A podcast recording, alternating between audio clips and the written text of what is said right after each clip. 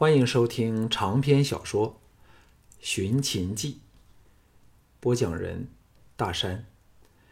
第二十二卷，第十章：魏红已翠。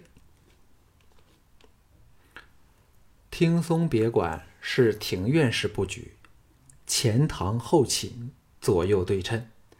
从大门起，依次排列是小广场、门厅、正厅、后厅，两侧是花厅、书室等休闲之地。接着是个大花园，然后是三进式内宅，由八个四合院落组成，尊卑有序。院落前后间以庭院、植花木做点缀。凤飞的主楼设在八个四合院正中处，四周叠假山，凿泉池，栽花植树，布列盆景，环境优美。项少龙离开主楼时，大雪方停，月亮在云后露出半边脸蛋儿，金黄色的光。洒在变成银白色世界的园林里，顿时项少龙紧张的心情松弛下来。若能和凤飞在主楼上共度春宵，岂非人间大快事？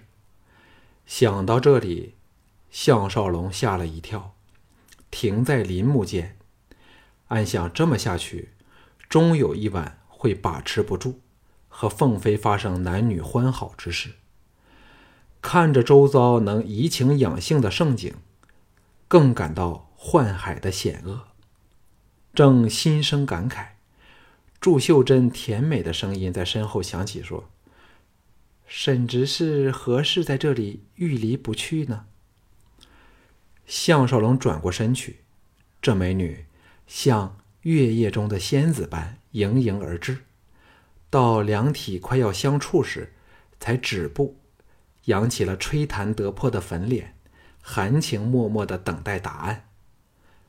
他当然不能告诉他心中所想的事儿。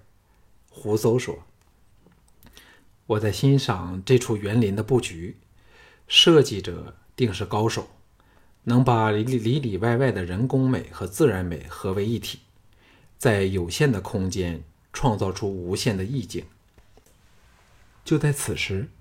他感到主楼上凤飞闺房的窗子灯光明灭的闪了一下，领悟到楼内人移到窗前，又闪到一旁，遮蔽了灯光，才造成这种情况。哪还不知他正在偷听他们两人说话。祝秀珍闻言露出了迷醉的神情，赞叹说：“沈执事说的真好。”我只想到花木可寄情，例如对芭蕉以听雨，观果树以赏秋实，粉墙竹影，却从没想到像沈执事般透彻深入。项少龙微笑说：“秀珍小姐为何尚未就寝？”祝秀珍牵着他衣角，走到远离主楼一个水池旁，低声说。今天沙莉来找我。项少龙皱眉说：“为何我会不知道的？”祝秀珍解释说：“他是由古明开了后门，让他来秘密见人家。秀珍终和他曾有一段情，很难狠下心不见他一面。”项少龙脑海浮起沙莉被竹前狠毒的眼神，沉声说。他有什么话说？祝秀珍叹道：“我本不该说出来，但他不是说着玩的，故不能不向你报告。他说要把你和张全碎尸万段。听他口气，似乎有人在背后撑他的腰。”项少龙想起古明、傅岩等一众扫他的旧手下，登时恢复以前与人斗争的悍劲儿，暗想。若不先发制人，清除这批内奸，说不定一个疏忽下会阴沟里翻船，吃了大亏。冷然说：“你没有套出在他背后撑腰的是什么人吗？”祝秀珍惶然说：“他不肯说。哎，你可否放过他呢？他已变得一无所有了。”项少龙哑然说：“若你够愚蠢，他至少还拥有你和你的财富。只看他背后一直有人在撑腰，便知道他只是利用你了。”祝秀珍羞惭的垂下头去。项少龙拍拍他香肩说：“回去睡吧，我会处理此事，但以后千万别再单独见他了，有问题便来找我。”祝秀珍扯着他衣袖角，含羞说：“今晚让人家来陪你好吗？现在你已经成了团内的大英雄。”项少龙伸手在他脸蛋捏了一把，笑着说：“我累得差点没命，还吓得出过几次冷汗，现在只想倒头便睡。小姐的好意，留待夏日吧。”祝秀珍追在他身后献媚说。我最懂推拿之法，让人家侍候你好吗？保证你会不知不觉的酣然睡去。项少龙大为异动，不过自忖刚被凤飞挑起火头，若被祝秀珍推拿之手再加燃点，星星之火可以燎原，把持不住时就要破了自定的戒律。想到这里，伸手把他搂到身前。蜻蜓点水的吻了他朱唇，柔声说：“有你这标致的人儿在榻上，我哪能不动心呀？哪又能酣然入睡呢？”祝秀珍娇喘连连的说：“你就是不欢喜人家，才不让人家服侍你。”项少龙又哄又吻，好不容易才脱身离开，未到房门，被张全截住，扯入房内。说：“你怎样说服仲孙龙放人的呀？是否答应了他某些条件？对他自不能像对凤飞般的坦白。”项少龙装出抹一把冷汗的神色，低声说：“幸好当时有楚相李元在那里，他知道我是大小姐的人，就从旁说情。仲孙龙怕得罪了他，才肯放人。”张全皱眉说：“李元该不是对大小姐有野心吧？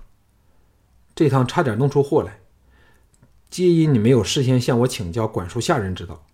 下次不要再这样了。”项少龙倒是同意此点，不过若非如此，也不能知道李元情意仍在。心中一动，说：“你知否谁在背后撑沙利的腰啊？”张全显然不知道沙利曾秘密来见祝秀珍，闻言吃了一惊，说：“发生了什么事儿？”项少龙含糊的说：“大小姐告诉我，有人见到沙利在附近出现了。”张全思索半晌，摇头说：“我也不大清楚。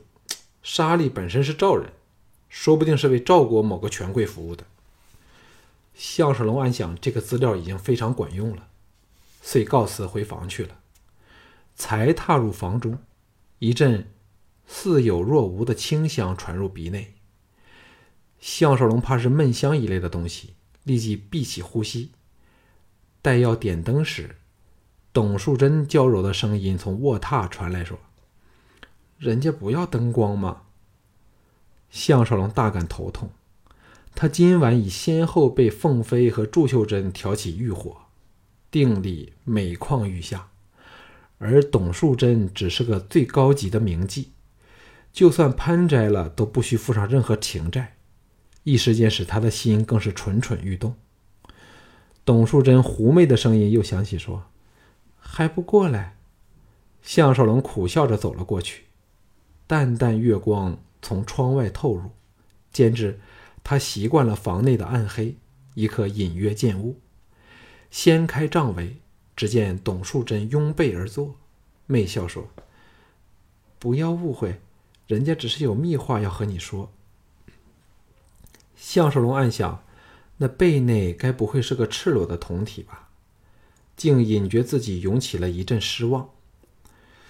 项少龙脱掉鞋子，随手把脱掉的外衣抛在椅上，钻入帐去，盘膝面对他坐下，说：“有什么话得在榻上才可以说出来呢？”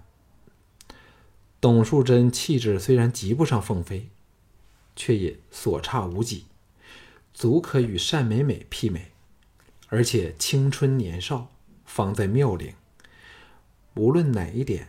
都是叫人情难自禁的惹火尤物，兼之项少龙又早被挑起欲念，说不动心就是骗人骗己的。董树贞双手松开，任由棉被滑下，露出了曲线无限美好的赤裸上身，在朦胧的月色中，特别强调了挺秀的鼻子、高耸的酥胸，勾画出无比动人的轮廓。最要命是，他有点紧张的急促呼吸着，使上身丰满的肌肉微微颤动，更形成了使项少龙魂为之消的诱惑节奏。项少龙心中一荡时，董树贞光滑温暖的肉体钻入他怀里，让他享受到滑腻香软的女体黏膜粘贴摩擦的高度刺激。项少龙虽情不自禁地把她拥紧，但心中仍是保持澄明清醒，低声说：“你先说清楚来意好吗？”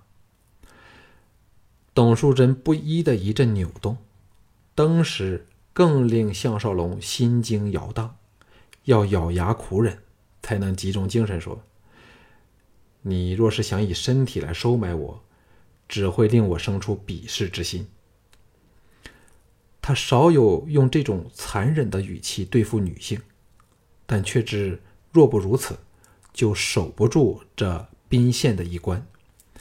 董树贞果然娇躯巨震，离开了他。项少龙脑海中却仍充满搂着他光滑柔软的蛇腰那迷死人的感觉，忍不住凑过嘴去，饱尝向他朱唇所吻的滋味。不一会儿。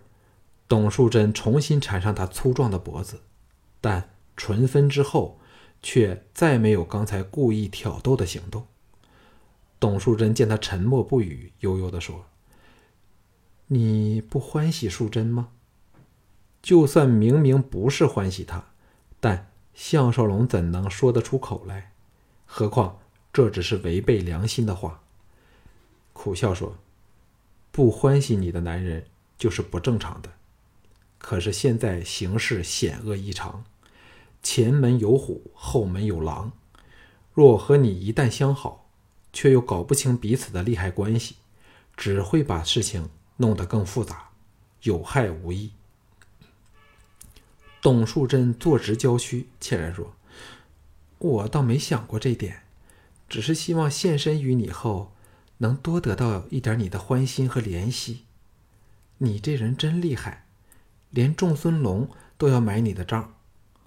项少龙启道：“为何你不像其他人般，以为我私下和仲孙龙有了秘密交易呢？”董树贞甜笑说：“因为我知道你不是这种人。”项少龙泛起知己的感觉，但仍怕他只是讨好自己，低声说：“假如我能使大小姐安然退隐，而你则可继承她的事业。”组成自己的舞技团，你觉得如何呢？董树贞娇躯巨颤，转而则凄然摇头说：“这是没有可能的。我刚听到消息，大小姐已将我们做了送人的礼品，而这人在东方六国里有很大的影响力。现在我只希望有人能安排我带点细软，私下离开，到哪里去都不要紧。”项少龙微笑说：“你该早知有这样的事儿，而不是刚探听得来的吧？”董树贞点头说：“你的推测倒不错，但直到今天，我才猜到那人竟是韩国的当权侯爷韩闯。这人交游甚广，与二王子田健更是关系密切。我们怎斗得过他？还妄想能逃离他的魔爪呢？”项少龙心中一震，说：“你怎知是他？”董淑贞冷笑说：“今天下午韩闯曾秘密来过，只是你不知道吧？若凤飞不是与他有勾结，怎肯私下见这个好色的家伙？他在榻上的丑态，想起来便令淑贞作呕。”项少龙这才知道韩闯也是董淑贞的入幕之宾，难怪对他念念不忘。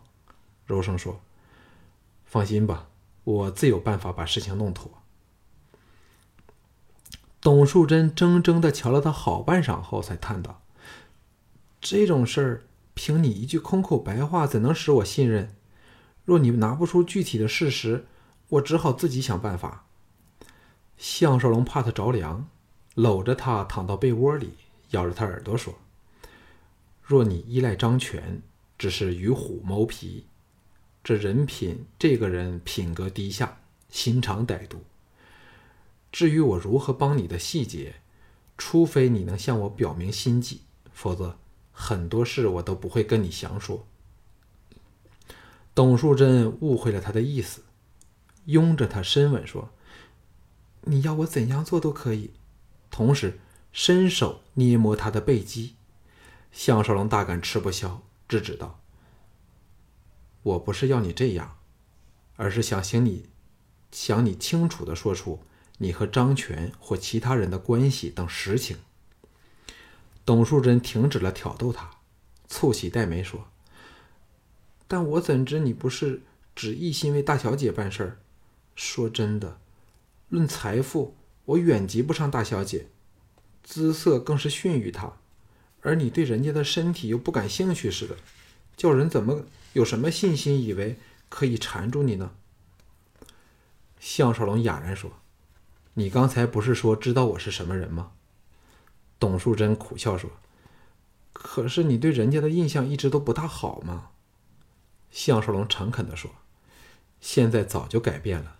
事实上，我根本就不需要骗你，因为我早知你和张全的关系，只是要你亲口说出来以表诚意而已。”董淑贞说：“好吧，我曾陪过他几晚，他这人很有办法。”大小姐都很忌惮他，他要我把大小姐这趟两台歌舞的歌谱抄一份给他，那他就可以安排我平安留在齐国，不用到韩国去了。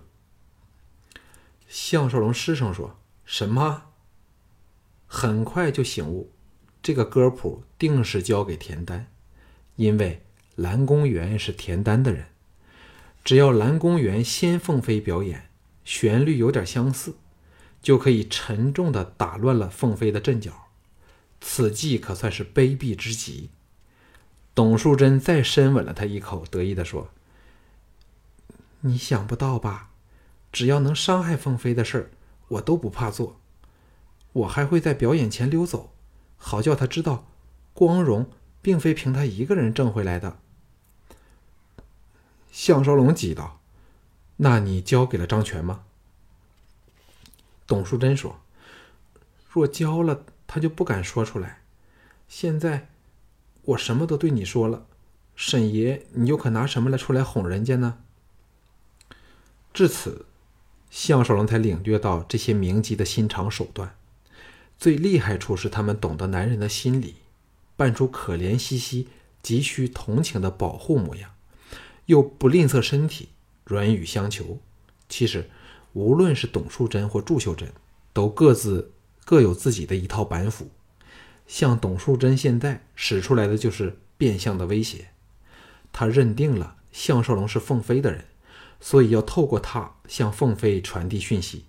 若不肯放人，凤飞便要在这场歌舞拼斗中败于另外两大名妓之手。当然，他会有特别手段，不怕凤飞逞强施压。至于他为何会突然知道韩闯牵涉在此事内，当然是祝秀珍告诉他，而祝秀珍则是由沙利处听来，但祝秀珍却把这么重要的消息瞒着他项少龙，因为项少龙知道两女的亲密关系，所以才能从中推断出来，他们仍是在合作无间，只不过各尽其力，分头行动罢了。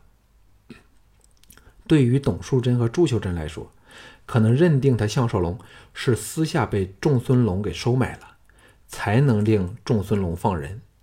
他们当然毫不在乎凤飞的命运。祝秀贞索性不问，而董树贞还赠给他一件高帽，弄得他飘飘欲仙。连凤飞这摆着完全信任他的美女，也在见寒闯一事上瞒着他，足可以用居心叵测来形容。项少龙想得头大如斗，呻吟说：“你的所谓坦诚相告，实在是可怕。哎，二小姐，你是否知道，就这么一句话，令我首次起了一走了之、什么都不管的想法？”董淑贞又热情地献上香吻，低笑说：“淑贞知道沈爷不是这种有手没尾的人。”项少龙暗想。你看的真准，木的发力抱得他差点折了腰肢，在他小耳旁冷哼说：“说，董淑贞，若你再当我只偏帮大小姐，再向我使手段，终有一天你们会悔恨终生的，相信吗？”董淑贞吃惊的低呼一声，嗔道：“人家只是向大小姐使手段，你嘛，只求你联系人家罢了。”项少龙感到他又像一条水蛇般在怀里扭动，大感吃不消，推开了他少许，柔声说：“若我是凤飞，一旦发觉你们存在这么一份曲词，只要把你和秀珍两人抓起来，必可找出那份曲词的下落。要不要赌一把看看？”董树贞像受惊小受惊小鸟般的抖颤了一下，使项少龙知道这些话。命中了他的要害，那就是他和祝秀珍的联盟关系。祝秀珍是一面倒的软攻，而董树贞则是软中带硬，都是针对项少龙而施展的手段。换了项少龙定力稍差，早已沉迷于他们的鼓掌间，再难自拔。幸好他先前打定了主意，不肯堕进这温柔陷阱里，才能保持清醒。说不定，两女跟沙莉根本已经有了协议，一起来对付他和凤飞。在董树贞和祝秀贞的立场，谁能与他们最大的利益，他们就靠向谁。若项少龙以为他们对他另眼相看，就是不折不扣的傻子。两人在昏暗的室内互相对视，好一会儿，董树贞才悠悠地说。你为何会这么想呢？项少龙叹道：“你回去好好想想吧。曲词一事，我绝不会带你告知大小姐。要说就自己去说。当有一天你肯无条件的信任我，不在暗中去勾结像张权、沙利那种卑鄙之徒，你便来向我说一声。那时我才会真的帮你，且不会要任何回报。”等董树贞还要狡辩，项少龙怒喝说：“给我滚！”两行珠泪从董树贞的眼角泻下，默默离他。项少龙看着他在帐外稀稀疏疏的用衣遮盖羊脂白玉似的铜体时，差点忍不住要换回他，但最后还是狠起心来，目送他离去。